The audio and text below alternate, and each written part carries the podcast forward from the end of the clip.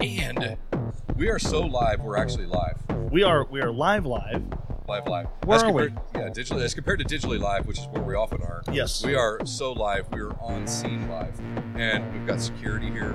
We've got look at all these people who are keenly in tune with our message. Absolutely. Uh, they got, are we've just got a big screen in the background, like it's a ballpark, and um, we are live, live, live. Although probably this won't come out live, no. but pretty pretty short after. We are at Dell EMC World 2017 in Las Vegas, and um, we are going to go ahead and kick this show off with a great guest. Yeah, absolutely. So today, the goal of the show is to re-educate our listeners, the ones that are in the audience as well, on Mesosphere DCOS or the Data Center Operating System. So we had Thomas Rampelberg on. I don't know, Brian. It was early on in the days, probably a year and a half ago, something like that.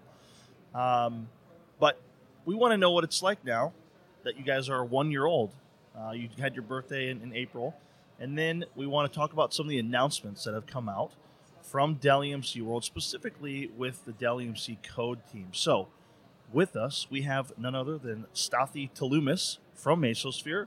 You're the technology director at Mesosphere. Maybe you have some other title that you go around, Wizard of Mesosphere, something like that. But Stathy, welcome to the show. Thank you. Thanks for having me. Excited to be here. Absolutely. So, tell us a little bit about yourself and what you're doing at Mesosphere today. Yeah, so I've been in uh, technology for about 20 years, uh, various roles. Been in enterprise, specifically technology, for about 10. Uh, been at Mesosphere for two years. Uh, previous to that, uh, was at several companies, um, uh, most notably Chef. So deep in the space, very familiar with infrastructure and operations, and a lot of the changes that are going on, especially adoption of open source in the enterprise. Uh, so it's been a great run uh, here at Mesosphere. Things have just been going gangbusters over the last two years. Went from, I think I was 90th employee, uh, and in the three months before me, we hired, I don't know, 40, 50 people. So it was like really explosive growth, and now we're about 250. So really exciting, um, and I'm working and managing the uh, technical team for strategic alliances and business development. That's awesome. And you know what I what I like is okay. So you came on. You're you're a. Uh, I mean, you really took a risk, right? You came on pretty early, like three plus years ago, and were a solutions engineer. You know, really kind of going into customers. That that job sounds like you sat down with people and said, "This is exactly how Mesosphere is going to impact your business," right? Like you that was custom, you to customer kind of relationship. Absolutely, um, a little bit softer. Um, usually, want to spend a bit more time listening to their problems and then mapping to it. But yeah, absolutely. Yeah. I, so yeah, I, I got a little excited about your job, but I mean, any kind of relationship like that is very consultative, right? So, oh, absolutely. Yeah. Um, and then you, you know, you moved into other parts. I mean, but you, you've really enjoyed seeing the business grow. And one of the things I was, you know, wanted to get at there is, how hard was the conversation three years ago versus today, considering it's, I mean, it's a similar product. It's obviously aged as well and has a much more diverse path, but how is that? Uh, it's very different, but you know what? It's it's even today. It's it's still changing very rapidly. Um, I think the space is still relatively new, even though um, f- for me, uh, it seems like almost commonplace. Um, it's sort of a some similar path, even even at Chef and other startups. Uh, but this space uh, with containers and um, microservice architectures and supporting the different um, new ways of doing things uh, seems to be drastically accelerating, uh, and, and, only only the adoption that is, uh, especially within the enterprise, and them wanting to move faster. Um, and I think part of that is business has gotten just so much more competitive nowadays, uh, and they don't really have a choice, right? So um, either either you adapt or or you die simply. So and it seems like most customers are taking you know the high road and trying to do what they can to change, even if it means culturally they have to change and process wise they have to change and product wise, you know, looking for new new ways and new things to, to support them. Yeah, and and that I mean, that, obviously, I love by the way, adapt or die. I mean, I mean, I would probably choose adapt. Yes, I probably would. Of course, yeah. Uh, so, what about the education process, right? Uh, now compared to when you started, are there things you no longer have to go? By the way, this is this, and this is going to do this. Are there things that are kind of like now a standard, and you've moved up the ladder into other parts of the education world for, for people? Yeah, yeah, great question. And again, I think um, similar similar to other movements, there's there's always the initial adopters um, that may not require that much educating. Even even three years ago, um, we saw quite a few of those. Not not quite on, on the scale that we're seeing today. Um, people who are willing to self educate themselves and go out there and, and try and learn. Um, now the education is a, a much larger magnitude, right? Hey, how do we apply this to our entire organization or all of our applications or all of our infrastructure assets versus maybe a specific group that was just sort of piloting these initiatives before. So, absolutely. So, talk to me. You brought up culture Yeah. earlier. Um, that is such a huge part of moving into this kind of cloud native world. This whole, you know, this this DevOps right thing. Right? It's about culture. So, how are how are you working with customers and developing that culture, and what are you seeing customers doing on their own to to develop that? Because it's not easy to build that DNA for an organization that is very very large. yeah, yeah, great question. Um, I, I think first, first and foremost, it's, it's really important to have strong leadership within those organizations. So people that the individual contributors can trust, but also people who are willing to make some of those changes and drive those changes to either executive leadership or higher up the food chain, right? And you know, part of our goal is to try and tap into those people um, and enable them as much as possible. So the obvious things um, around uh, helping them uh, more broadly change the culture in an organization obviously is education. That's usually huge. So helping them navigate the plethora of information that's out there and just kind of get an understanding of what might be better for them. And it's it's kind of interesting what um, open source has done. It's really sort of brought a degree of truth to when you interact with customers, right? And the more truthful and honest you are, just and in trying to support their success, uh, the more you can build that relationship and the more they're going to respect you as a vendor. So, sort of an interesting paradigm from 10, 15 years ago uh, as a vendor where, you know, most of the time you were just come in and it was like, hey, whatever you say, just do it, right? Here's a boatload of money and just figure it out. Whereas, whereas now you definitely have to um, have a degree of, of truth and support. So. He keeps he keeps saying things that, like literally I feel like we could have an entire podcast about like I mean all these kind of of nuggets of of the um, the, the things surrounding the actual technology are whole conversations that are brilliant. So uh, you're obviously in the right spot, by the way. So that's clear. Yeah. Uh, didn't mean to interrupt actual good content, Brent. So you probably have a, a real question. I'm just gushing. No, no, this is good. I mean, we've heard adapt or die, truth and support. Um, what I'm hearing is probably a lot of happy hours with with colleagues and uh, bringing the teams together. But um, um, how are you? How are you from a from a culture standpoint, right? So, um, bridging the gap between developers and operators. Are you seeing? Uh? Are you really seeing a shift to where um, developers are running their own code after they've deployed it, or is there less of less of that? Maybe, uh, or, or I guess maybe just the infrastructure team is um, learning to code as well. Like, what are what are you seeing more of? Who's who's kind of taking the lead? Are the developers reaching across the aisle, or the infrastructure team reaching across the aisle to the development guys?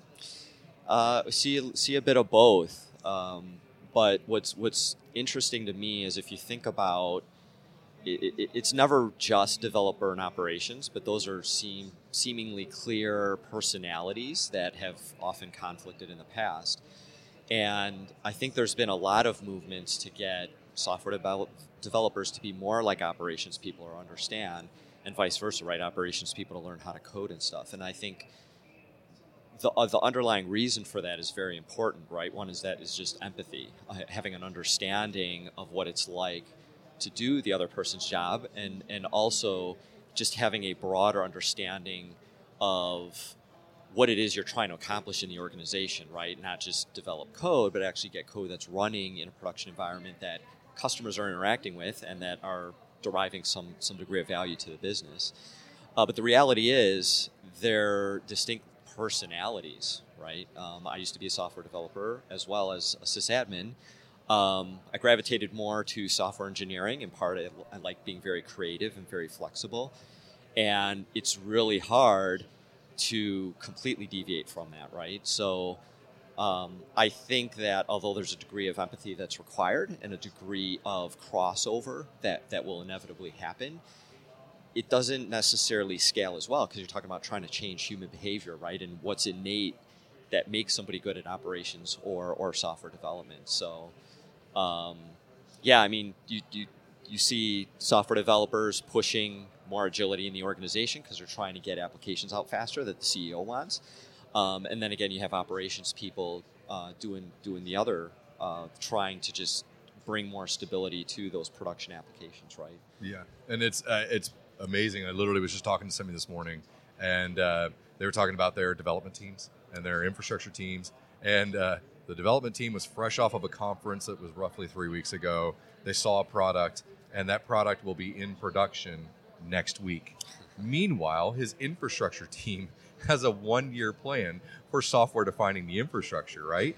Um, so they clearly have issues on getting their inf- their on prem infrastructure into uh, the future, right? Yeah. Into, into where it needs to be. And so, you know, obviously, you have a so- this actually kind of reminded me. We are going to absolutely get to technology, but you reminded me of another thing that I see over and over and over again. Your software development background seems to allow you, as somebody who is evangelizing, building these relationships, um, credibly talk about kind of what software developers need to infrastructure operators, right? So you have you're able to you're doing something here. Is that a pretty common? Is that like a requirement? Like if I know tons about infrastructure, but I'm okay at developing. Like I'm okay is not a good word. Like I'm not okay. Um, so is that what I'm I'm lacking this code like this actual programming thing to help bridge the conversation to that person who really needs the outcome y- using it? Yeah, I, I, I think so. I mean, it's it's definitely helped me um, communicate, and especially just even over the last ten years, seeing the shift and the drive in in most organizations be more application focused, uh, really service focused. Right? What are you trying to deliver at the end of the day? Um, but that value is usually mostly rooted within the applications, not necessarily within the infrastructure. So. Um, have, having that understanding has has helped a lot, and also just the sort of impending doom or tidal wave of need to be more agile and to develop applications a lot faster, um, irrespective of the fact that if you if, if, if, if you can't deploy or manage your infrastructure as fast, um, that's a problem, right? And and that has to get resolved no matter what. It's not no no no slow down, stop deploying applications faster. That's not the business is going to inevitably go under. So yeah. Yeah, this is awesome. A year later, almost to the day, and we're talking about empathy again, and talking about these this amazing software development theory. And um, I would hope I knew more by now. Uh, clearly, I need to go immerse myself. In the meantime, this is my this is my cheap and easy transition into immersing myself into, uh, frankly, your technology, into uh, you know Mesosphere and the things you're doing. And um, while I was trying to fix my screwed up audio issues over here, um, screwed up. We're very transparent here, by the way. Um, you guys were having these ridiculously awesome conversations about um, you know the the technology and frankly the scale. I've got to hear more about that. So Brent, I'm going to let you do your thing. Okay, so first of all, for I want to get re-educated, right, Yep. on what Mesosphere and DCOS is, Mhm. and uh, how it's differentiated in the marketplace. So just kind of give us the elevator pitch, right? What it does, why we should care, and why your customers are adopting this technology. Awesome, awesome.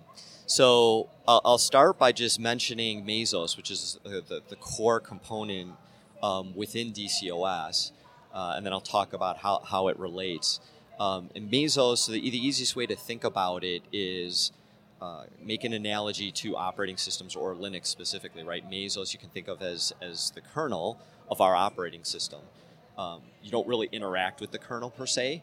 Uh, that's very similar um, to Mesos, especially nowadays in the broader marketplace, right? So um, back in the day, if you if you wanted to leverage and use Mesos, there was oftentimes a bit of engineering that would that would need to take place for for you to create a solution around it.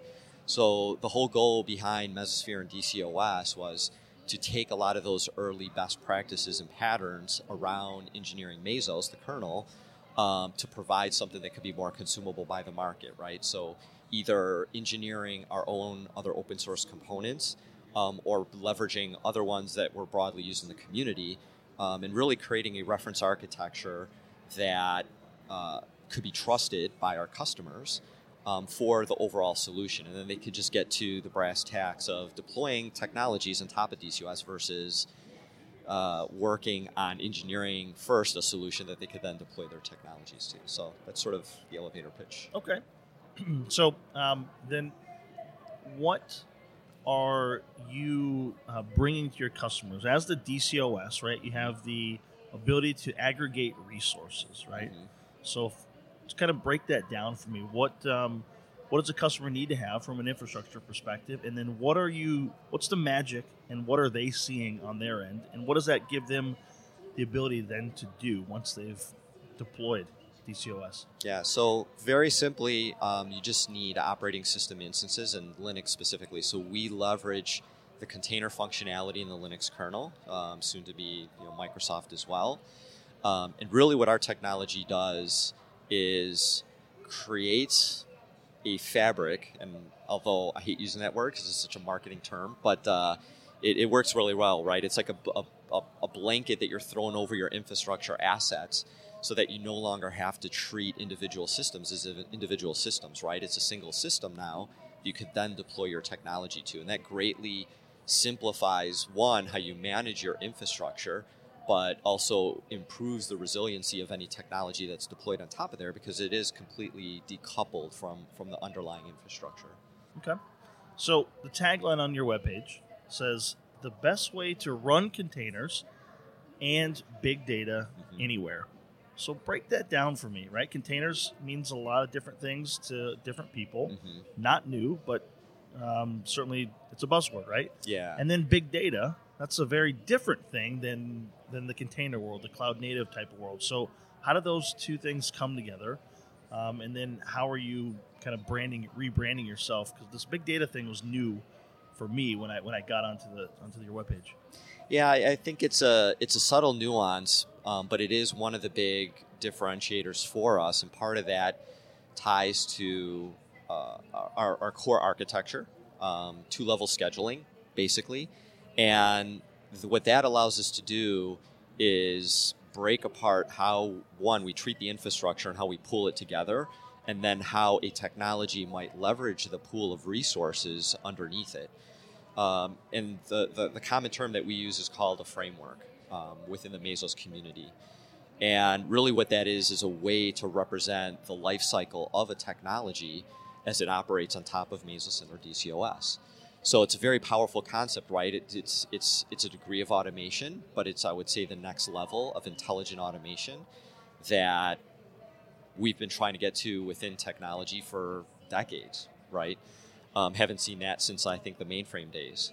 So, um, super powerful concept, but really what that allows us to do is not just support, say, container based applications, but literally take a Cassandra or a Kafka or other data analytics type technologies um, and then map their operation on top of DCOS, greatly simplifying and improving the efficiency of how those technologies are then leveraging the underlying infrastructure. So we like to think of uh, general way or an easy way to think about it is just sort of like a, it's a cloud-like experience that you're getting, um, and it's drastically different than just what we've seen in the past in managing virtualization. Right, you're literally like getting a degree of services that are now available to you and those APIs that are exposed, which is really what app, application developers want, and then they just have to go ahead and interact with with those APIs. Okay, so um, so I can kind of break it down. You have hardware, infrastructure, servers, storage, um, compute, and then you have the DCOS, and then on top of that you have frameworks. Frameworks for things like Kafka and Spark and Hadoop and Cassandra and whatever. Don't leave anybody out. Yeah, I gotta say more things. Flink, uh, Flunk, uh, whatever. Flunk. So um, I hear a lot of kind of persistence or stateful type of applications. yes. Okay.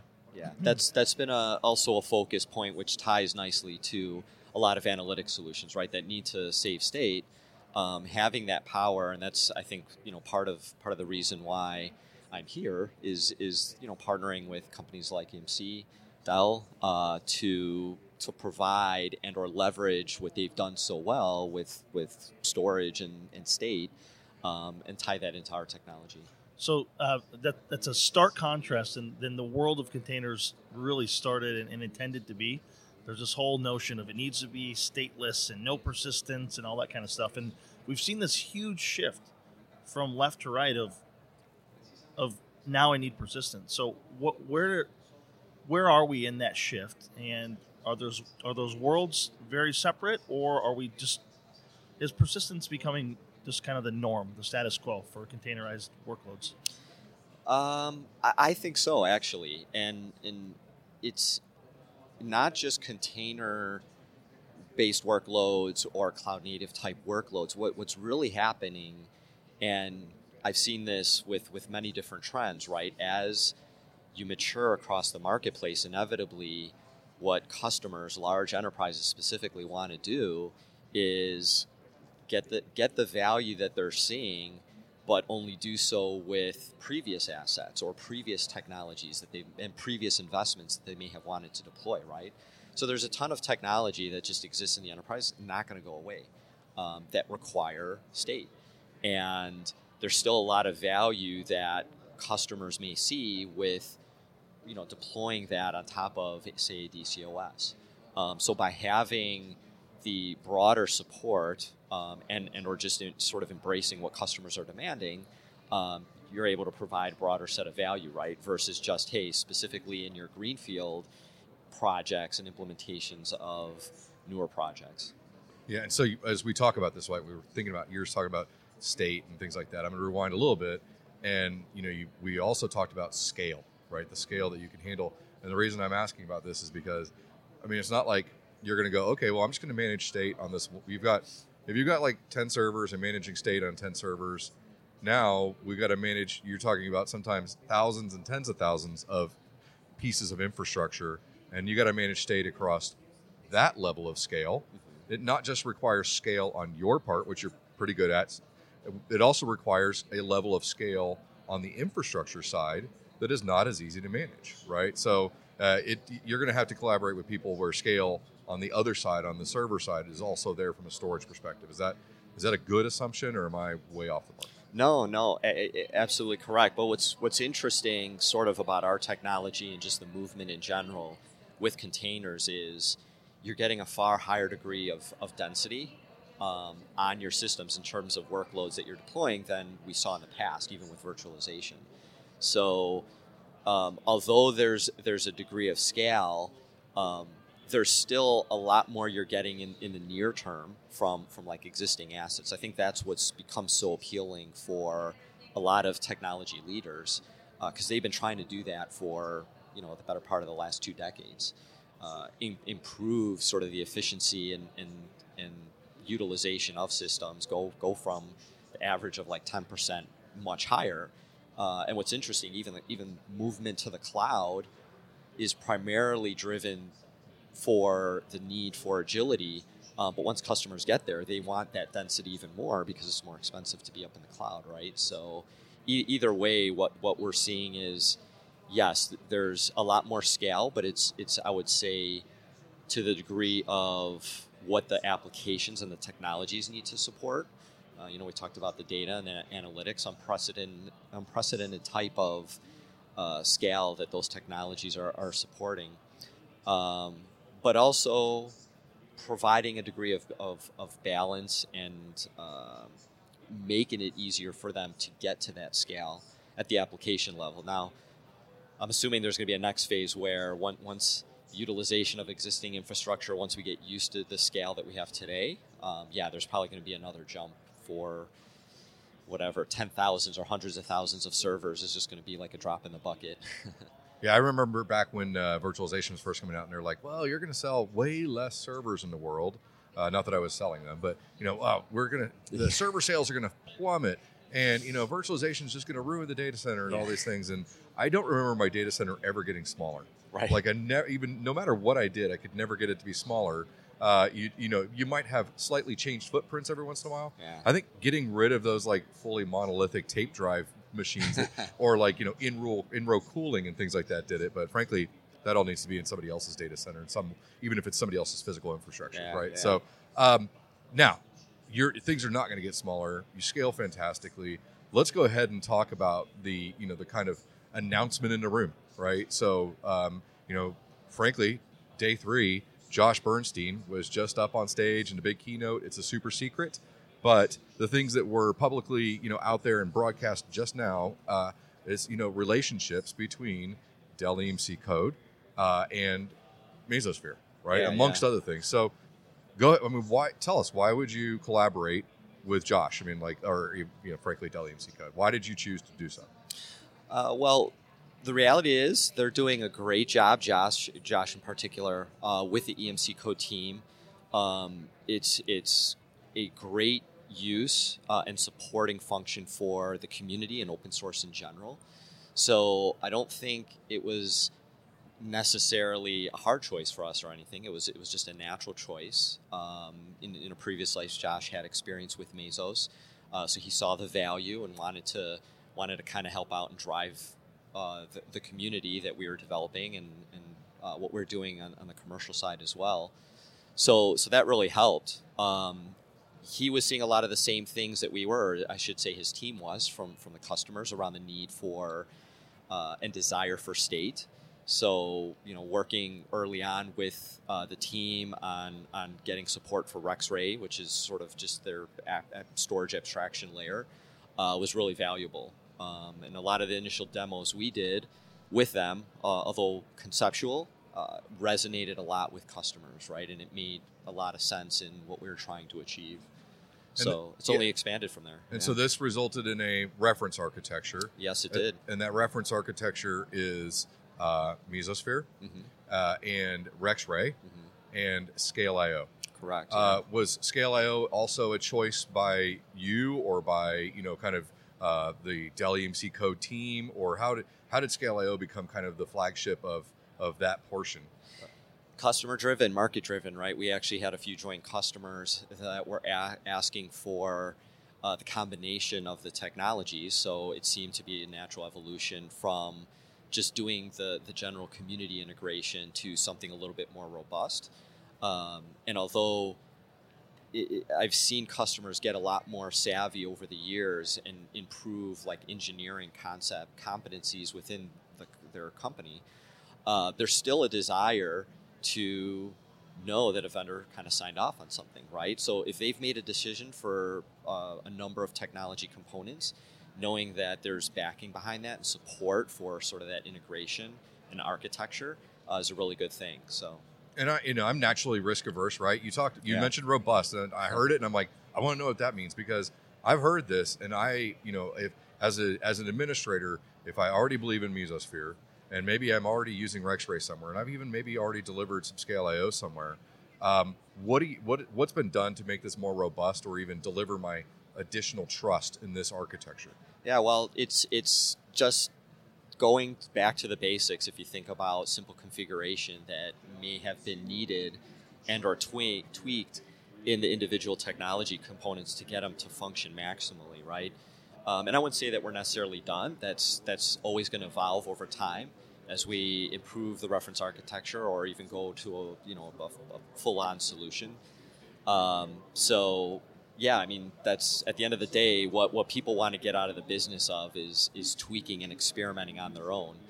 Um, they want to understand what was done, have a deeper understanding of that, but uh, yeah, just get out of the business of messing around. Very cool. So, um, yeah, just to kind of wrap wrap that up, the the reference architecture again, Mesosphere REX-Ray for persistence with ScaleIO on top of ScaleIO Ready nodes, which are Dell PowerEdge servers. Um, so let's talk about you guys just turned one the other day officially, right? Or not the other day in, in, April. Actually, four. Well, but I thought you guys had a, your one year anniversary from going public with the product. That Um, no, two No, two years two years. actually. Yeah. well, it must have been an old article. I'm a bonehead. It's probably it, it could be um, uh, the open source distribution came out after the commercial, so that's that's what That's, yeah, that's what it was. to. I think with uh, Thomas, there was an announcement of the open source. So either way, Yes. just so you know, Brent's our fact checker. He's a, really good at it. Uh, yeah, Brent's as so good at much facts as. I am at audio today. Let's do this. So DCS, uh, DCOS 1.9.0 GA, uh, some new announcements that came out of that. So tell us about uh, some of the exciting stuff that came out of that. Yeah, again, a lot of a lot of feature sets that um, were, were driven by customers. There's obviously uh, just sort of the, the, the standard improvements and bug fixes that you're making every iteration of the product. Um, we've also been heavily focused on security features and functions. Uh, that would be within the commercial product. Um, the uh, we also had the addition of uh, the pod sort of concept, which really existed previously to a certain extent um, within Marathon, being able to, to aggregate and map dependencies between applications. Uh, but again, the market sort of driving toward the, the pod concept that, that came from Kubernetes. Um, and you know we're going to listen to what our customers want and what the market wants, and we've implemented that. So Yeah. So you, I mean, you, you, uh, I mean, you, I mean, so you said pods, and I was like, that's Kubernetes shtick, right? So it's a good shtick, but it's uh, it's their thing and it's their story. Um, you're saying you started from the beginning with a with a pods architecture, or was that something that was already in process as they they've gotten pretty popular, or was that again customer driven? They're like, we need we need dependencies, we need groupings, we need those kind of things. Uh, where did the pods come from? I'm just you know very curious because that's pretty that's pretty cool advancement. Yeah, yeah, no, that that definitely came f- from purely from customer demand, um, uh, and I would say con- specifically like how pods are implemented or what they were expecting from this notion of a pod, right?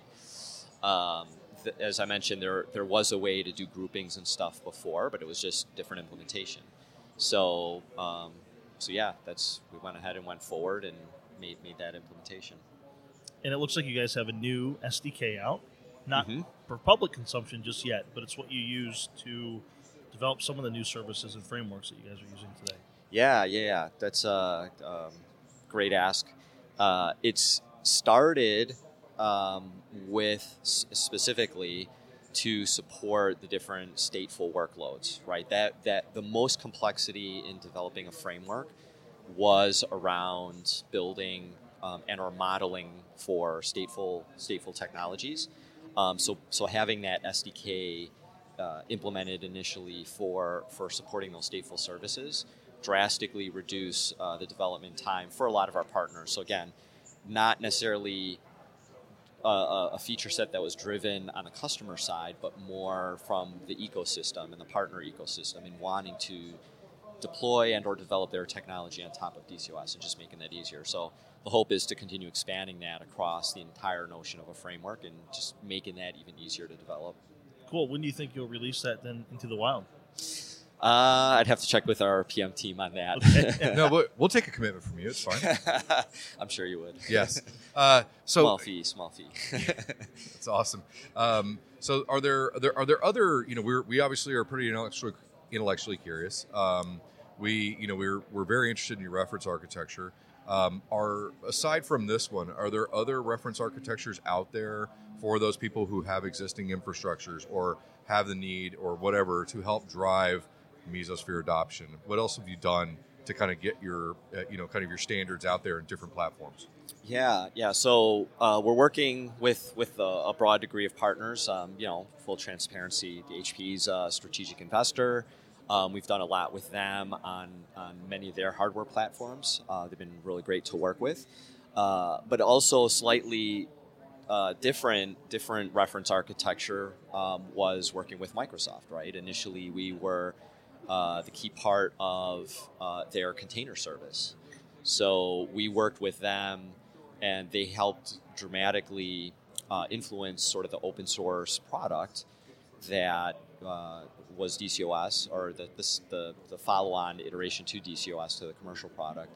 So in a way, that was a, I would say a reference architecture for deploying DCOS up to you know the cloud, so to speak. So kind of leverage that and use that across uh, various cloud providers. But they were they were sort of the first ones we worked with to support us. And do you have, uh, aside from here with uh, specifically with REX-Ray and ScaleIO, do you have other persistence frameworks that uh, people can leverage inside of Mesosphere for again their existing. I mean, people still have existing in, investments in storage or their platforms. How else are you supporting those kind of things? Yeah. So what what we're actually working on um, is is just an abstract component for hooking into various storage platforms and, and how we interpret and expose storage. Because really, we don't want to be uh, a, another storage vendor. Um, what we want to do is be the platform for exposing the primitives of the underlying infrastructure assets, and that would include storage.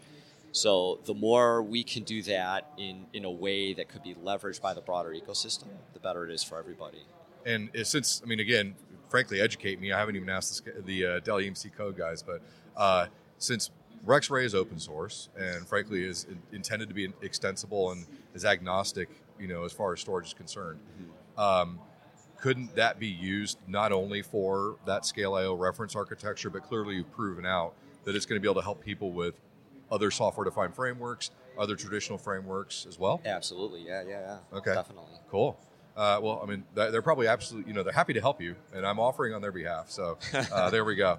Um, so, you, you, know, you've you've shown us a lot of things, right? You've shown us the ability to, you know, this this idea of kind of the reference architecture and continue to scale, persistence, all those kind of things. Obviously, you taught us, you know, containerization, some of those things, um, big data, and the ability to do all these, uh, you know, all the big data on your platform. Mm-hmm. Um, what else should we be thinking about for you? Like, what else can, what else are you doing for customers as you consult with them and partner with them?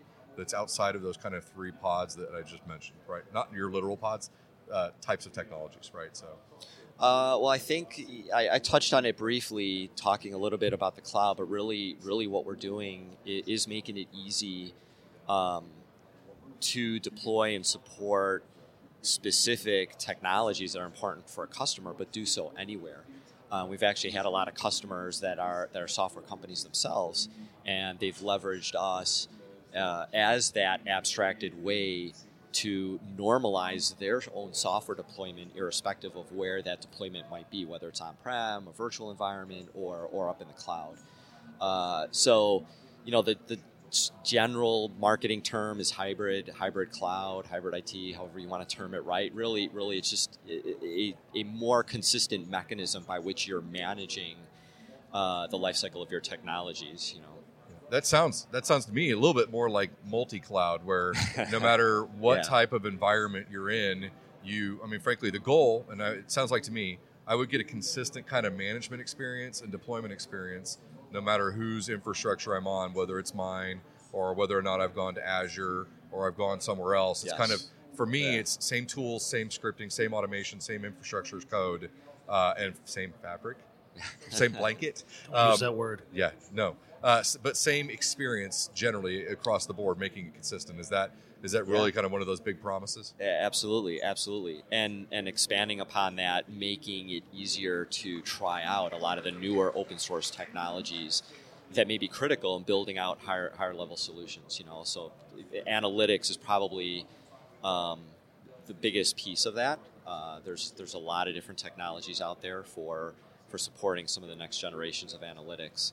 And uh, the easier we can make that for customers to consume, the better, better it is. So we're going to go to analytics after this question. But my first question, because we're on the, the cloud world, sure. I saw an announcement for DCOS on Azure Container Services. Yes. Um, they've already have K8s or Kubernetes and Swarm on there, but now DCOS is part of that. So tell me about that partnership. So DCOS was was the uh, initial technology. Um, and in, in typical Microsoft fashion, they're doing a great job of embracing open source uh, and the ecosystem.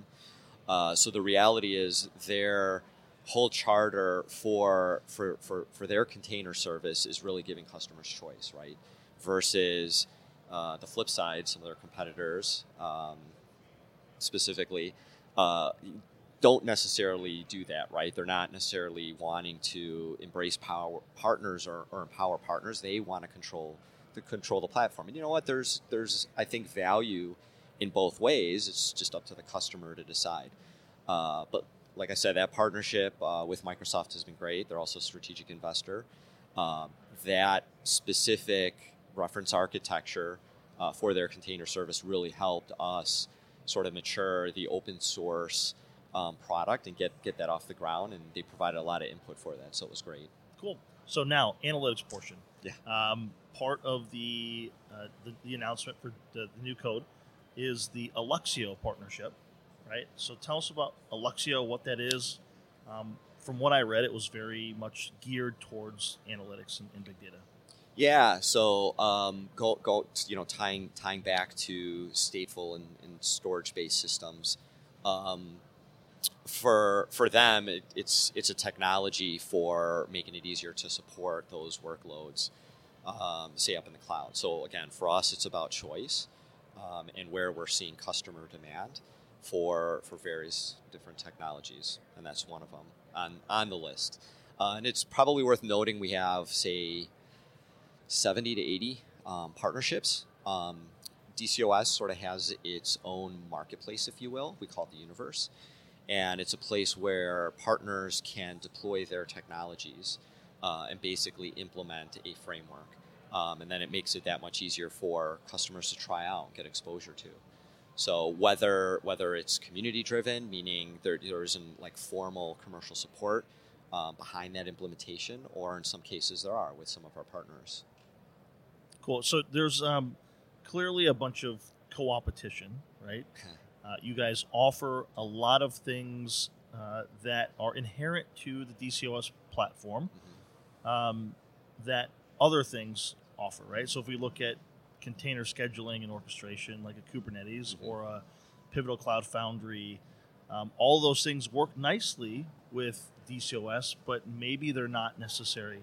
Um, so talk to us about that when things are necessary and maybe not necessary, but also like what's what's missing from DCOS today that you kind of need the ecosystem to help you with some of those some of those things out there. Yeah, so I think the first part, um, it's it's it's interesting because oftentimes getting getting to the real reason why you might want to implement something um, takes a bit of time. Customers ask for all sorts of things, right? And sometimes they're asking for it just because they don't think they have a choice or they don't know that there's another path. So oftentimes, um, really, what we want to do uh, in, in in general is reduce complexity overall. So if if customers asking for something, some sort of integration, um, in various various ways, we don't want to develop stuff ourselves. Like we don't want to develop uh, you know competitive frameworks or not, just because that in and of itself, just a single technology, um, you know, big data distribution alone, it takes a whole company to do that. Uh, very very distracting, right? We want to just focus on the core platform. So it makes sense for us to constantly leverage partners, um, but also make sure, in the sense like if if if customers asking for Kubernetes or you know Cloud Foundry and having those things work together, um, just making sure that the end result is what they're going to expect, right? In some cases, it does make sense to have it work together. In other cases, it does not. And there's so like you're you reminded me of it as you're talking about kind of all those different you know mixtures of opportunities. If I remember correctly, um, doesn't like is it? Um, it's either I'm gonna I'm just gonna shoot this out here. It's either Rancher or Platform Nine. Uh, one of those essentially allow, or maybe it's both, allows for essentially easy deployment or you know redeployment Yep, or Rancher. kind of consistent uh, deployment of your uh, your platform as well as others. Right, right, right. Yeah, and so uh, i again, that's interesting. It's also why it's worthwhile for us to to work on partnerships and even the reference architecture with uh, Dell EMC is is is about that. It's about a standardized deployment. Um, and even perhaps a pre-ship mechanism that the customer can get versus having to go through the deployment and configuration process. Um, even though we have installation tools and, and, and support ways for that, um, there's just there's just more speed that you can get by sort of having a prepackaged solution or something that's doing it for you. Yeah, and with all the agility and all these kind of things, I'd be I wouldn't be surprised at all if literally like uh, if it's not already done, like 45 days from now, uh, Rancher is going to come out and say we're we're automatically deploying uh, ScaleIO Yeah. and REX-Ray and you know and Mesosphere all turnkey, and you can pick it up, drop it, pick it up, drop it, do all those kind of things. That's you know it's kind of just really interesting how uh, the co-opetition and the partnering and all these things really help the community. Yeah, absolutely. And so, are, it's, it's yeah, a great thing that the customers are benefiting the most. I think. And as somebody who does alliances and those kind of things, do you do you look at somebody like a Dell EMC code and okay, we've we've hit the mark with REX-Ray. Things are going great. Are you now going through the rest of their portfolio of things, whether uh, you know whether it be you know libStorage and you know Polly or RackHD and you know all cop, CoprHD and all that kind of stuff? And are you going, hmm, we're this is next, and we're going to try this next, and I don't want to. You can, you're welcome to tell secrets, but are, are, you, are those things that you're trying to do now next? Absolutely, but uh, again, a lot of it of that sort of planning, preceded planning, will will be based on customer demand. So usually that's where everything starts, and if the uh, skids are greased, so to speak, by already being uh, in partnership with an existing co- uh, company um, like Dell EMC, then yeah, absolutely, it's it's it's going to make it that much more sense to just go go and attack those other product sets. Awesome. So um, as we you know we talk. Go ahead. Did you have some, Brent? Because I didn't want to step I, on I, you. no, no, no. I think we're good. I think we're good. That's that's great. Um, so Brent brought it up earlier. Uh, analytics, all these kind of things.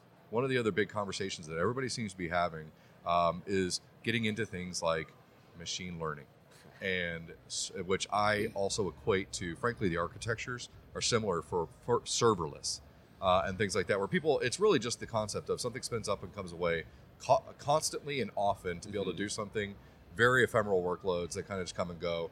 Um, are are you having a ton of conversations around that? Like, are people going, man, we need Mesosphere to be supporting my serverless environment?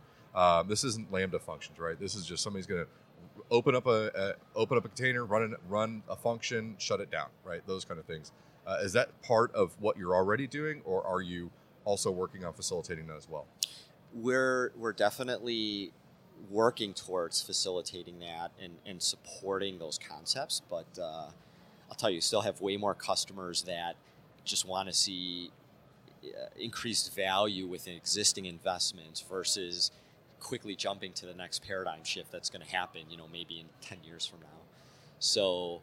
Uh, I think it's it's valuable, but it's still really early days. And if you look at any any of the technology, especially in the enterprise, you know, serverless and, and lambdas are going to have to go through their own sort of evolution and maturity in regards to security and policy management and governance. And I hate throwing out all those terms, but it is the reality of of doing stuff with within the enterprise. Yeah, right? the real world of serverless, right? Yeah. I mean, like that. It's the serverless not in production, serverless in production. I Yeah, mean, it- right. Yeah.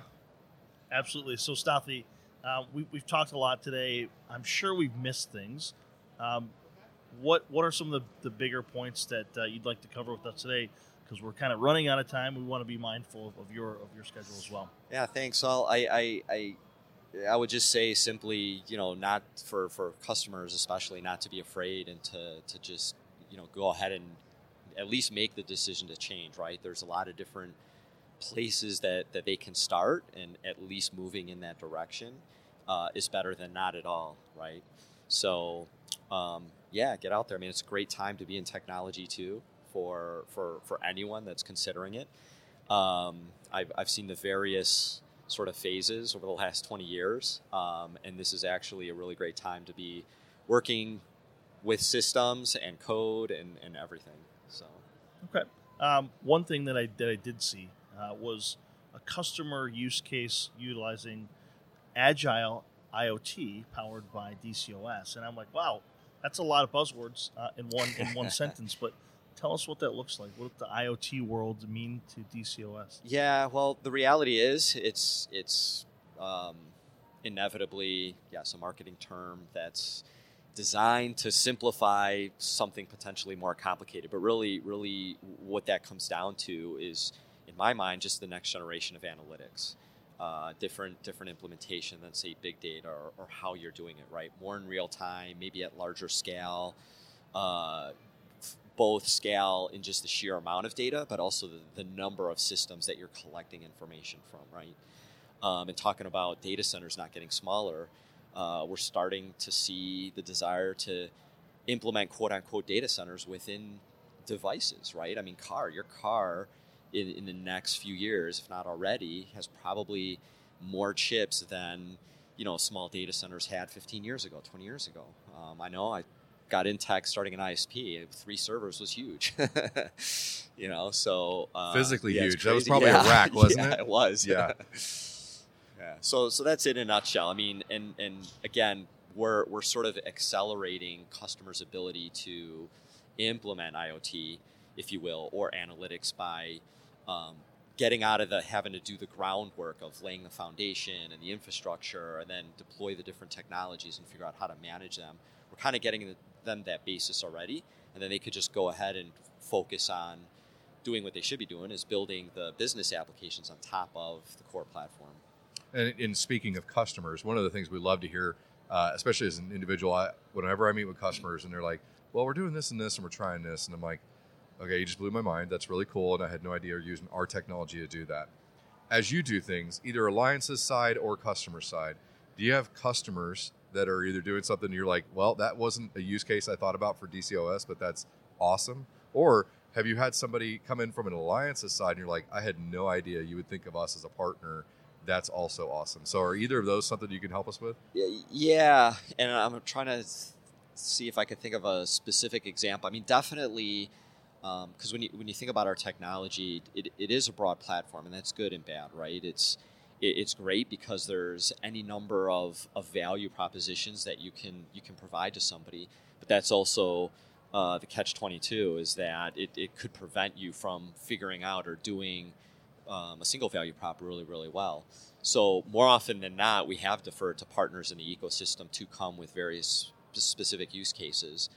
Um, but I would say uh, the, the the most interesting was hearing like traditional vendors want to come to leverage our platform for deploying their technology too. Right when you just were like, why would you want to do that? And then you hear customers, and again, it just goes down to just the core value proposition, and and they don't care really about what technology they're deploying. They're like, I just want that value in my data center. That's it, or with my projects that I'm doing. So figure it out. That's awesome. so yeah, that's that's usually the the, the most interesting, and those are usually the, mo- the trickiest, right? Because you're dealing with a lot of uh, either antiquated technology or or technology that's uh, uh, carrying a lot of stuff with it that you got to figure out. Yeah, that's great. I, I mean, I do. I love those. I love those kind of stories. So uh, I could see your your handlers are getting a little anxious. Uh, they've got things for you to do.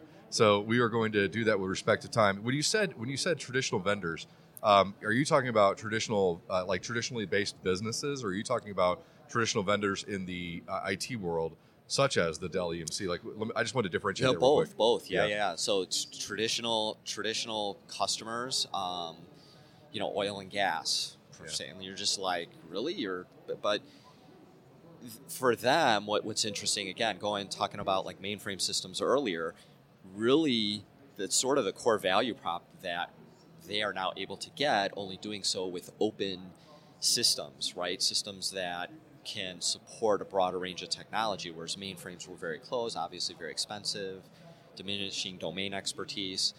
Um, so that's all like those technology leaders might look at it as like, oh, it's just a way to get off one platform or another, right? Or a clustering technology. So uh, oil and gas does a tremendous amount of data analysis, right? Um, so for them, they're just like, oh, we just want another platform for, for doing data analysis, and hey, it's cheaper, right? Uh, some of that's also been forced by the lower gas or oil prices uh, over the last five years, and the need to disrupt themselves, right, to be more efficient. So interesting how that works out. Yeah, it's nice. You- You're usually pretty creative when you're short on. I mean, like I can. There's a lot of things I've eaten when I didn't have a lot of money, right? So, yeah. Yeah, so that's awesome. Well, again, uh, they're getting really nervous. So your handlers, we're going to get you out of here. You know, I appreciate I appreciate you being here, and frankly, uh, you know, I, I do want to say, you know, as we wrap this up, uh, a huge shout out to our community. You know, the Hot Aisle community, uh, specifically, you know, Amanda Katona. Uh, and Josh Bernstein, Jonas Yeah. Rosland, everybody. Uh, every, I mean, I, I left off names, so that doesn't mean I don't love you. In the Dell EMC code community, you know, they've been very supportive of us. We very we appreciate you. They got us together with you yeah, uh, and it got the information to the people so that they can all enjoy it. excellent. Uh, you know, so uh, again, we've got you on Twitter. Uh, Yep. We're what's your what's your the ink. Awesome. um, and we always like to ask, reading, whether it's blogs, anything like that. Do you have something that doesn't have to be work related? Do you have something right now? And I'm not a reader, so don't worry. I like you know I read like the back of the shampoo bottle. That's about it. So, like, are you reading? uh, Is there anything you're reading right now you'd like to share with people? I I wish I was. I've been so busy. I've been actually doing um, a ton of travel i- internationally. Well, actually, one something I am reading. I'm actually uh, trying to pick up uh, Chinese, so that's Oh, kind of wow. interesting. Yes. Yeah, just get it's like get one some of the fluency. hardest languages you in know, the world. you know, it's isn't it? actually uh, that's what I thought, but at a foundation level, it's actually quite simple. You know, if you don't have to memorize all the symbols, just learning to converse. Uh, it's very logical um, and makes a lot more sense than, than English actually. So And what are you using? Are you are you using uh, what is that on my uh, um, a Duolingo? or Are you using something else? I, I've used Duolingo for other language, so I'm, I'm uh, uh, native. Uh, my, my culture's uh, Greek and German, so I've used that to just keep up a little bit on Greek and, and even Spanish I learned in high school. Um, but there's uh, they don't have Chinese unfortunately in there, so I had to pick up uh, the, the counterpart called Hello Chinese. So it's basically like Duolingo, but just specifically for Chinese. Yeah, it's a Huh. really cool sou- app. Yeah, That sounds like fun. Yeah, it's Yeah. uh that sounds like. Frankly, I, I just was. I literally just watched a uh, video on YouTube, uh, lit like this past weekend about like this. Uh, it's a polyglot, I think. That's which which what you are, right? You Yeah. speak a couple of different languages. Where he speaks like a million languages. He goes to like uh, ethnically diverse stores, like basically ethnic stores with a bunch of foods. Yeah. And he goes to the different aisles, and when somebody's in there, he literally talks to them in their language, and their Wow. eyes are like they're they're, they're they go you know, they, they, that doesn't translate well on podcasts. They stare at him with really big eyes, and they're completely surprised, and then they get this huge smile. Uh, I bet it's gonna be really cool when you, like, as you're traveling in China and you're I hope talking to people. yeah, yeah, it's gonna yeah. be you'll get those great exact same faces. So everybody, go learn Chinese. Um, in the meantime, this was awesome. Thank you so much for spending. Shay Shay. Yeah. Look at you, Brent. Yeah. You're so you're so diverse. Busted Um, it out. Yeah, that's awesome. So uh, again, I'm Brian Carpenter. I'm Brent Piatti. Stathy, thank you so much for Thank joining you us on both. the Hot Aisle.